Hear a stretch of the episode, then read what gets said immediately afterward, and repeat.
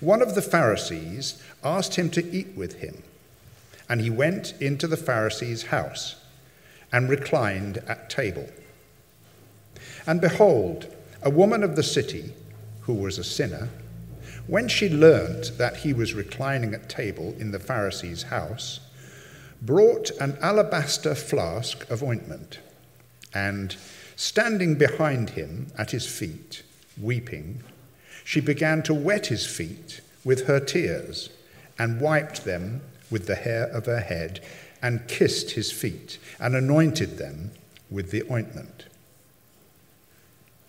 Now, when the Pharisee who had invited him saw this, he said to himself, If this man were a prophet, he would have known who and what sort of woman this is who is touching him, for she is a sinner. And Jesus, answering, said to him, Simon, I have something to say to you. And he answered, Say it, teacher. A certain moneylender had two debtors. One owed 500 denarii and the other 50. When they could not pay, he cancelled the debt of both. Now, which of them will love him more? Simon answered, The one, I suppose, for whom he cancelled the larger debt. And he said to him, You have judged rightly. Then turning toward the woman, he said to Simon, Do you see this woman? I entered your house. You gave me no water for my feet, but she has wet my feet with her tears and wiped them with her hair. You gave me no kiss, but from the time I came in, she has not ceased to kiss my feet. You did not anoint my head with oil, but she has anointed my feet with ointment. Therefore, I tell you, her sins, which are many, are forgiven, for she loved much. But he who is forgiven little loves little. And he said to her, Your sins are forgiven. Then those who were at table with him began to say amongst themselves, Who is this who even forgives sins? And he said to the woman, Your faith has saved you. Go in peace.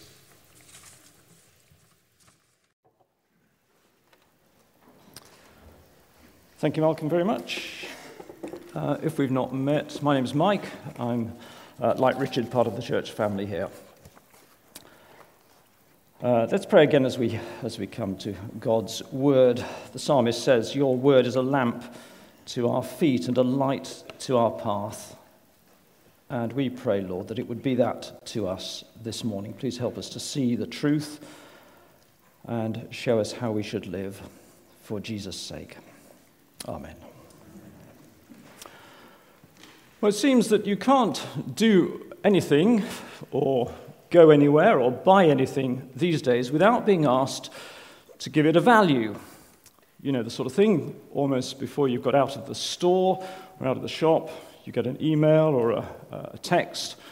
On a scale of 0 to 10, how likely are you to recommend your recent purchase of a bag of multi purpose compost or whatever it is? Well, this morning is going to be no different, although it will be different. Because the question this morning concerns not something trivial like a bag of compost, but something that has huge significance. And the question is this On a scale of 0 to 10, where 0 is not at all, and 10 is above all else, how much do we love Jesus? Why does our answer have such significance? Well, verse 47 is the key verse in our passage. And it tells us why our answer to that question has such significance. End of verse 47 says, For he who is forgiven little loves little. I think we'd all agree that how much I value the bag of compost is really neither here nor there. It might be of some marginal interest to the analysts at B&Q or whoever it is. But of course, how I, much how I love Jesus is, neither here nor, is not neither here nor there. Why? Because it's a mark of how much I've been forgiven. Uh, if you've been with us recently, you'll know that we're doing a, a series this summer on encounters with Jesus. And last week we looked at what happened when three people met Jesus. Well, today we have two more, and they meet at a, memorable meal. And the first person that we meet is Simon. Verse 36 Simon, one of the Pharisees, asked him to eat with him. In Jesus' time, the Pharisees, as you know, were the, they were the religious leaders of the day. And they had many commendable characteristics. But if we know our New Testament, we'll also know that the Pharisees in general don't come out of it very well. Every time in Luke's Gospel, for example, that the Pharisees appear, it's in opposition to Jesus. They're hostile to Jesus. And there's a sense of that here, actually. Simon invites Jesus to eat with him, and you might think, well, that's a kind, generous, hospitable thing to do. But his treatment of Jesus would indicate otherwise. The way he treats Jesus makes it clear, actually, that Jesus isn't invited as an honored guest. So, verse 44, Jesus points out to Simon, and Simon hasn't extended to Jesus the basic courtesies of, of having visitors no water for his feet, no oil for his hair, no, no, no kiss of greeting. So, why did Simon invite Jesus? Well, we don't know. Might just have been curiosity, but quite possibly with a, with a more sinister motive, which we might come to later. But whatever the reason, it's fair to say that the meal didn't turn out as Simon had anticipated. And the reason for that is because of the second character that we read about, and she is the woman. Verse 37 Behold, a woman of the city. Who is this woman? We don't know. She doesn't have a name. Uh, she's almost certainly not Mary Magdalene, who appears as a new figure in the next chapter. Uh, she's got no name, but she does have a label. And the label is sinner. Verse 37, verse 39. Uh, Luke isn't specific about her sin, but she has a reputation. Her life is so well known that even the good Pharisee Simon is aware of her lifestyle. He knows what sort of woman she is. Other than that, actually, we know very little about her. Simon speaks, she doesn't speak. We're told what Simon's thinking, we're not told, we don't know what she's thinking. We might wonder actually how this woman actually got in. How did she actually get into this dinner party? You know, if we we're having a dinner party, we wouldn't just let anyone sort of roll in, would we? Well, in the Middle East in those times, houses, houses were different. And it was common to have a large area for eating. And it could be a, a courtyard or it could be a, a veranda. And also, it wasn't uncommon actually to allow access to a meal, albeit to observe, particularly if there was some important teacher coming and people could, could stand around and listen. And as the, as the picture shows, this is an, an example of the sort of situation it might have been. Um, the, the, eating arrangements weren't like ours. I don't quite know what the medics would, would sort of think of whether this is a good way to eat. But basically, you can see the food is in the middle on the table. And then what happens is you lie on couches so that your head is near the food, and then your feet are out behind you. And that explains why the woman is able to stand behind Jesus' feet as he's having his meal. So the woman comes. Why did she come? Well, pretty obviously, not because she was invited. Simon, the good Pharisee, wouldn't have invited her to his uh, meal. She came simply, verse 37, because Jesus was there. It was a brave thing to do. given her reputation and where she was coming. So, so far, so normal. But then it all changes, and the ordinary meal becomes anything but. Verse 38 There is weeping, there's wiping of his feet with her hair, kissing his feet, anointing. It all becomes rather sort of embarrassing, uh, certainly shocking. The interesting thing is, the shock for Simon and his guests isn't the fact actually that she's there. That's not the shock. The shock is verse 39 that Jesus is allowing this woman with that reputation to be near him and touching him. No self respecting, righteous man in those days would allow that. Why not? Well, for fear of becoming unclean themselves. I was wondering about this, and I was wondering if Simon actually was rather secretly pleased when he sees the woman touching Jesus. Uh, as I've mentioned in the Gospels, the Pharisees are generally hostile to Jesus, that they're looking for, for reasons to discredit Jesus. And I wonder if Simon is now thinking that, well, actually, he's now got, if you like, proof that Jesus can't be the person that they were, all these people are saying he is. You could almost see him compiling a report in his head to go back to say, well, actually, you don't need to worry about Jesus because he clearly isn't that special. Don't you just love the irony of verse 39? Not only does Jesus know exactly what sort of person this woman is, but he knows exactly what Simon is thinking. So Jesus has something to tell Simon. And what he has to tell him is a very simple story. Verse 41 Two people owed money. Um, the denarius, it was a sort of day's pay for a laborer uh, in those days. Now, I tried to do some sort of calculations. Uh, I may have got this completely wrong. So, if you're a labourer, come up to me afterwards and say, This is completely not what I'm earning. Um, so, today's terms uh, one had a debt of around £65,000 equivalent written off, and the other had a debt of about 6,500. It's a simple story, and there's no trick in Jesus' question to Simon in verse 42. Nobody could get that wrong and Simon doesn't. He gives the right answer. It's obvious. The one who owed 500 denarii is going to love more because they're forgiven more. I wonder when the penny, or denarius, I suppose, dropped for Simon that Jesus was actually talking about himself and the forgiveness that he brings. Maybe it never did. But maybe he began to see it as, in verse 44, Jesus turns to the woman.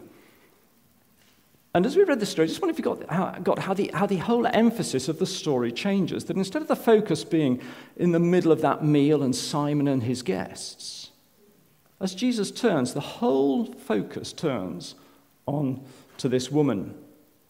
She's the center of attention. Why? Well, I think because she's illustrating the truth of the simple story that Simon has just been told. She loves Jesus because she understands how much she's been forgiven. And that's the point of his story. He, she, who is forgiven little, loves little. But he, she who's forgiven much, loves much. But that's not all, because then in verse 48, Jesus makes a startling declaration. Verse 48, he said to her, Your sins are forgiven. It's hard for us this morning, isn't it, to, to, get, to get the force of that. Possibly because for many, us, many of us, we're very familiar with the story. And we're very familiar with the idea that Jesus forgives sins. But the declaration is startling for two reasons. The first is, as we've had before quite often, as any Jew would know, it's only God who can forgive sins. So for Jesus to claim that he's forgiving sins, well, it's not surprising that in verse 49, the other guests start asking, well, who is this? Because nobody else could forgive sins. But it's more startling when you hear who it's being addressed to. Because around the table, you've got respectable Simon and Simon's respectable friends, presumably. And yet, it's addressed to this woman, the woman who Simon and his other friends have dismissed as the sinner. It's to her that Jesus says, verse 48, Your sins are forgiven. What is it that prompts Jesus to say that? It's her actions. Verse 47. What prompts Jesus to make this declaration is the fact that she's wiping his feet with her tears. As Jesus sees her doing it, he declares, Her sins, which are many, are forgiven, for she loved much. But it's so important that we don't misunderstand this. Jesus is not saying she is forgiven because of what she's done. The word for in verse 47 does not mean because of. The word for there means evidenced by. She does what she does not in order to get forgiveness, rather to show her gratitude for the forgiveness that she's been given. Her love isn't earning her forgiveness, it's a sign of her forgiveness. Verse 50, Jesus says, Your faith has saved you. He makes it clear it's not her actions that have saved her, it's her faith and trust in Jesus. Uh, Bishop J.C. Ryle was Bishop of Liverpool in the 19th century, and he said this To explain these words as meaning that the woman's sins were forgiven because she loved much is to contradict flatly the whole lesson of the six preceding verses. Our Lord's meaning must manifestly be her love is proof of her forgiveness. Now, don't like me, but maybe you're then scratching your heads and thinking, right, okay, got that, but when was she forgiven? We've already thought quite a lot. There's a lot we don't know about this woman. We don't know when she first came across Jesus, when she first heard him speak, when she first heard of his offer of forgiveness. But maybe she heard him, and she heard him say, Come to me, all who are labor and are heavy laden, and I will give you rest. Maybe she'd, she'd heard him talking to sinners and saying, Come to me. We don't know. But what we do know is that she understood enough to know that Jesus could forgive sins and would forgive sins and sinners like her. And so she came and she wept tears of gratitude, repentance, and relief. She was wetting the feet of the person who is willing to accept her, her of all people. Jesus says her sins are many, but her sins are forgiven. Someone else comments We're not to suppose that these words in verse 47 mean that the woman's sins were now forgiven for the first time. The woman was forgiven before she came to wash Jesus' feet. She now receives a public declaration of it. That's the startling declaration. But as Jesus says that, actually, we ought to notice there's something else going on here. As we read the Gospels, as Jesus meets people, each time he meets them, he's revealing, yes, his authority and his power and, and his authority to forgive sins. But each time he meets people, he's also revealing something of the kingdom of God that he's come to bring. So, uh, if you've been with us last week, we found Jesus confronted with sickness.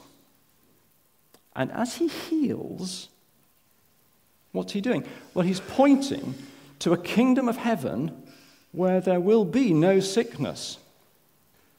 Earlier in this chapter, uh, he meets uh, a, a, woman who has a, a son who's died. And as he raises the young man from the dead, he's pointing to a kingdom, a kingdom where there will be no mourning or crying or pain or death. It's a kingdom of eternal life. And so we've got it here. This woman comes to Jesus, uh, to all the world, and maybe to herself, a, a woman of utter shame. And what happens when Jesus meets her? What happens to her shame? Forgiven, yes, but what happens to her shame?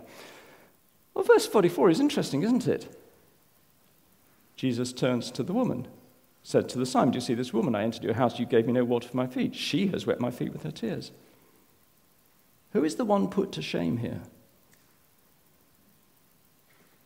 It's Simon, isn't it? Simon's the one put to shame for the way he's treated Jesus or not treated Jesus. What's happened to the woman's shame? Well, well, let's ask. Who in this incident is the only one who is honored by Jesus?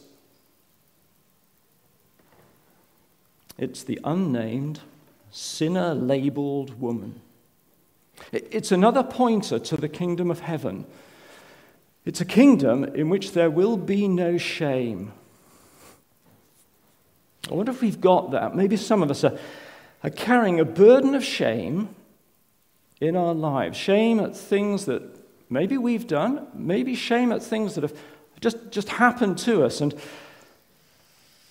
some of it is hidden, but some of it is so obvious that we just feel it almost defines us. And we just think everyone's aware of it. Learn from this woman. This woman spent most of this meal with her head down, totally covered. And what happens now? She can walk her way with her head held high. Why? Because she has been honored by Jesus, the Jesus, the one she cared about more than anybody else. In the kingdom of heaven, Jesus forgives our sin, yes, but he also takes our shame. And, it, and it, in its place, we share in his kingdom and honor and glory. Well, these are the two people that we meet today. Two people with very different attitudes to Jesus. And as I was sort of thinking about this, I was wondering, well, what might they look like today? What might these two people look like today? What might Simon look like? Well, possibly somebody who's maybe a little bit intrigued by Jesus, possibly. Interested enough, maybe, to want to hear what he has to say, maybe happy to come along to church from time to time, but probably more just to sort of observe. Uh, loving Jesus? Ooh. Well, not, I'm not sure about that. Not, not really. Actually, perhaps rather indifferent, sort of take him or leave him, a bit okay for you, but I'm not into that really in a big way. Maybe on that scale we had at the start, you sort of thought, well, actually, I don't, know what, I don't know what to put on this. I wish there was another, you know, sometimes you get these questionnaires, don't you? I wish there was another option, like, don't know. Maybe we wish there was one of those. Well, if that's us, we need to hear Jesus' words to Simon, and his words to Simon are that little story. And we need to get our heads around verse 47 that he who is forgiven little loves little. We're not to misunderstand Jesus' story. You see, in Jesus' story, it isn't that Simon is the 50 denarii and the woman is the 500. Simon isn't a 50 denarii person who doesn't need much forgiveness. Simon's problem is that he doesn't see his need of forgiveness at all. There's only one person in this incident to whom Jesus says, Your sins are forgiven. And it's not Simon. And that's the challenge for us. Simon's a warning to any of us if we have little love for Jesus. It shows we don't understand our need to be forgiven by Jesus. Jesus says to Simon, You need to be forgiven. What about the woman? What would the woman look like today, I wonder? Jesus is not physically present, so she can't be physically washing Jesus' feet. What would she be doing? Uh, in John 14, Jesus is teaching his disciples before he goes. And he says, If you love me, you will keep my commands. In chapter 15, he says, These things I command you so that you will love one another. Uh, the Apostle John writes in 1 John 4, I think there's a quote coming up on the screen He who does not love his brother, whom he has seen, cannot love God, whom he has not seen. And this command we have from him whoever loves God must also love his brother. What would this woman be doing today? What, what does a love for Jesus, a love like hers, look like today? Well, she'd be, she'd be seen doing what Jesus commands, wouldn't she? And a, heart, a huge part of that would be to love Jesus' brothers, brothers and sisters. Love one another, says Jesus. And I think today she, she would be acting towards Jesus' followers in the same way that she acted toward Jesus. I suspect we would see her engaged in, in, in love that was costly. Think back to that ointment that she brought. I don't know how much that would have cost. We, don't, we, we know nothing about this woman. Did she have a whole stack of them on the shelf in, in the larder at home? Oh, you know, great, now which one shall I take? Oh, I think that one will do. No, I don't think so. This was for Jesus. She would have taken, might be the only one. It would certainly be the best one. And she'd take that cheerfully and willingly. And I think today she'd be doing the best she could, wouldn't she, for, for Jesus' people? It would be costly. It would be costing her in time and money as she looked to help the people who Jesus loves. I suspect, too, we'd see her engaged in love that was messy. I may have got this wrong, but, but I don't think that she went to that meal with the intention of washing Jesus' feet. Because I think she would assume that that would have already been done. She went with the intention of anointing, yes. But when she got there and she saw Jesus' feet were dirty, uh, she thought, well, what can I do? I, I need to wash them. What have I got? And she was crying. She said, Well, I've got the water. What do I need? I need something else. And she used her hair. Think what the streets were like in those days. Think of the mess that she was deliberately getting into her hair. And yet she did it cheerfully and willingly. It's been said before, I think, but one description of ministry is walking towards other people's problems. And I think this woman today, we'd see her walking towards other people. We'd see her in church, and she would be going up to people, and, and life is messy, and, but she'd be going into the mess of people's lives and saying, What can I do? I'm not an expert at this. I've got this, I've got it. How can I help? When she gets the church email, asking for volunteers. How quickly would she delete it? I don't know. I suspect, too, we'd see her engaged in love that, uh, that challenges convention. Letting your hair down in public in those days, that was a no no. And as for crying at someone's feet and using your hair as a cloth, well, that, that's sort of uh, unusual to say the least. Frankly, almost embarrassing, isn't it, for the other guests?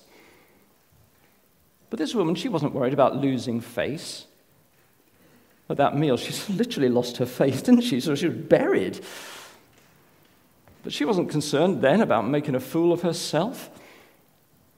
And I suspect today she'd be not she'd be the same. Unlike so many people around, she wouldn't be worried about her public image. As she steps across the normal boundaries of convention to help people brothers and sisters who belong to Jesus. At school, she would be, You don't do that, do you? Yes, I do, because I need to help these people. At work, at home, in the street. These are the two people who met Jesus today. And as we, as we step back and look at the characters in this incident, I wonder if we identify with any of them, either of them. Apparently, some artists who painted uh, crowd scenes would occasionally put a little self portrait in the painting. So you, you see a sort of crowd of people, and then sort of just round the pillar, you just see the, the, the, the artist to decide, I'll put myself as a, in there as a, as a self portrait. Where would we put ourselves in this incident? Well, the right answer, of course, is that if we're following Jesus, we know we ought to be identifying with the woman. Back at, back at the start, we know that we ought to have put 10 out of 10 on that scale. We know that we ought to be loving God with all our heart, soul, mind, and strength, and loving our neighbors as ourselves. But, but my problem is that, although I'd like to say I did, as, as I look at that woman, at what she did then and how she loved then, and, and, and as I think about how she might love today, I'm not sure that I see myself. Why is that? It's back to verse 47.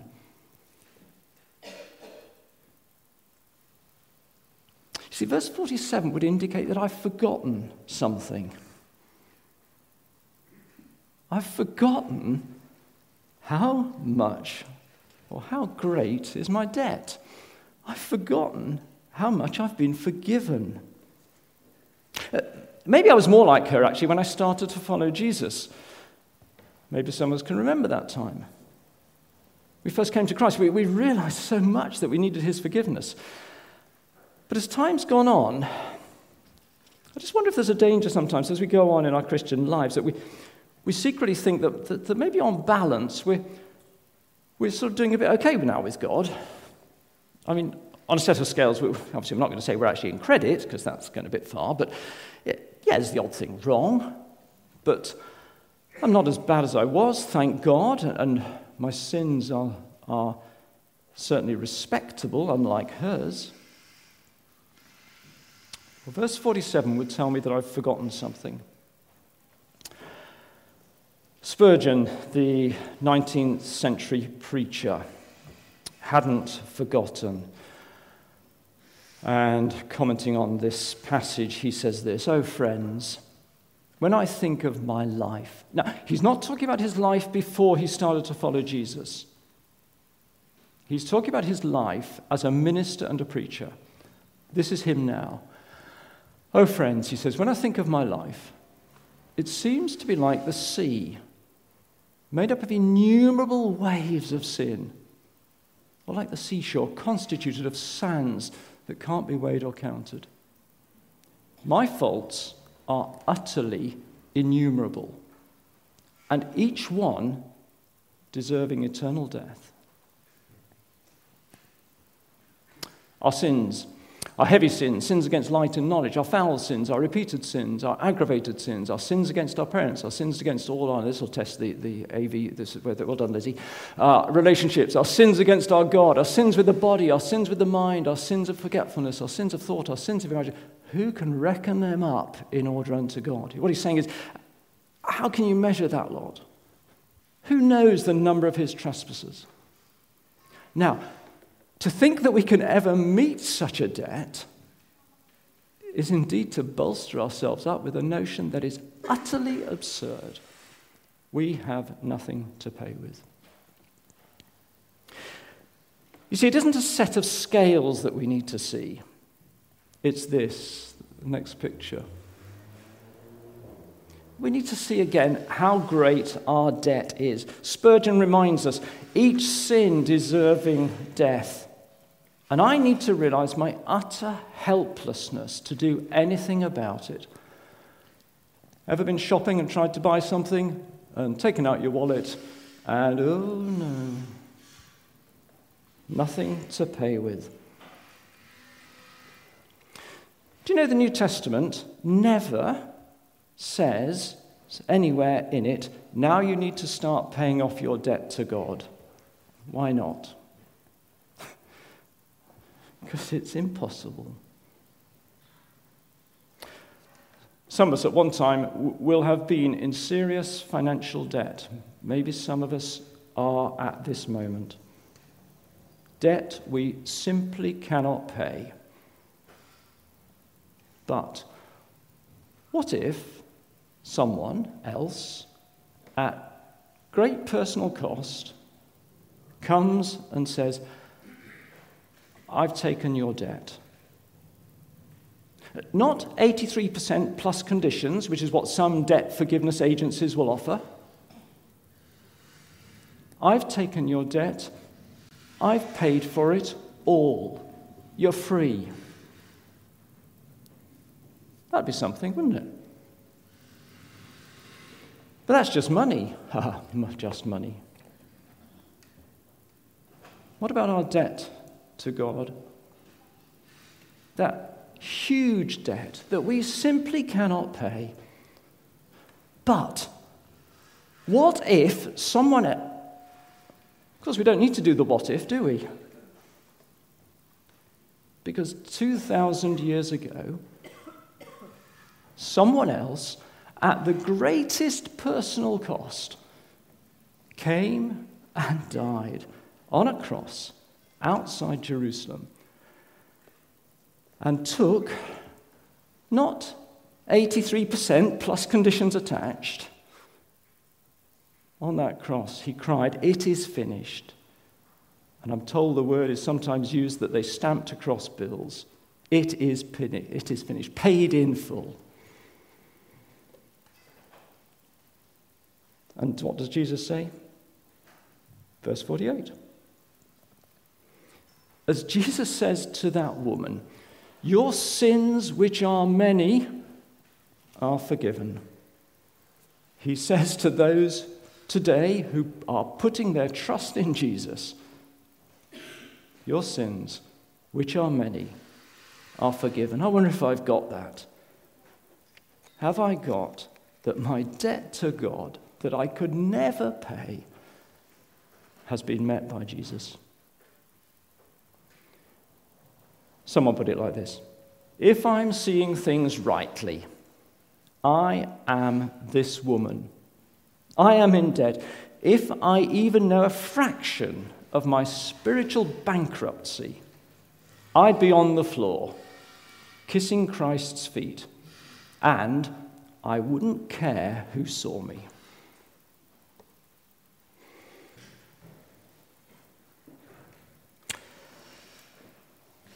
Lord, we thank you that you know us through and through. You know our many sins, and yet you came to earth to die so that we might be forgiven. We pray that you'd help us to see more clearly the greatness of our forgiveness.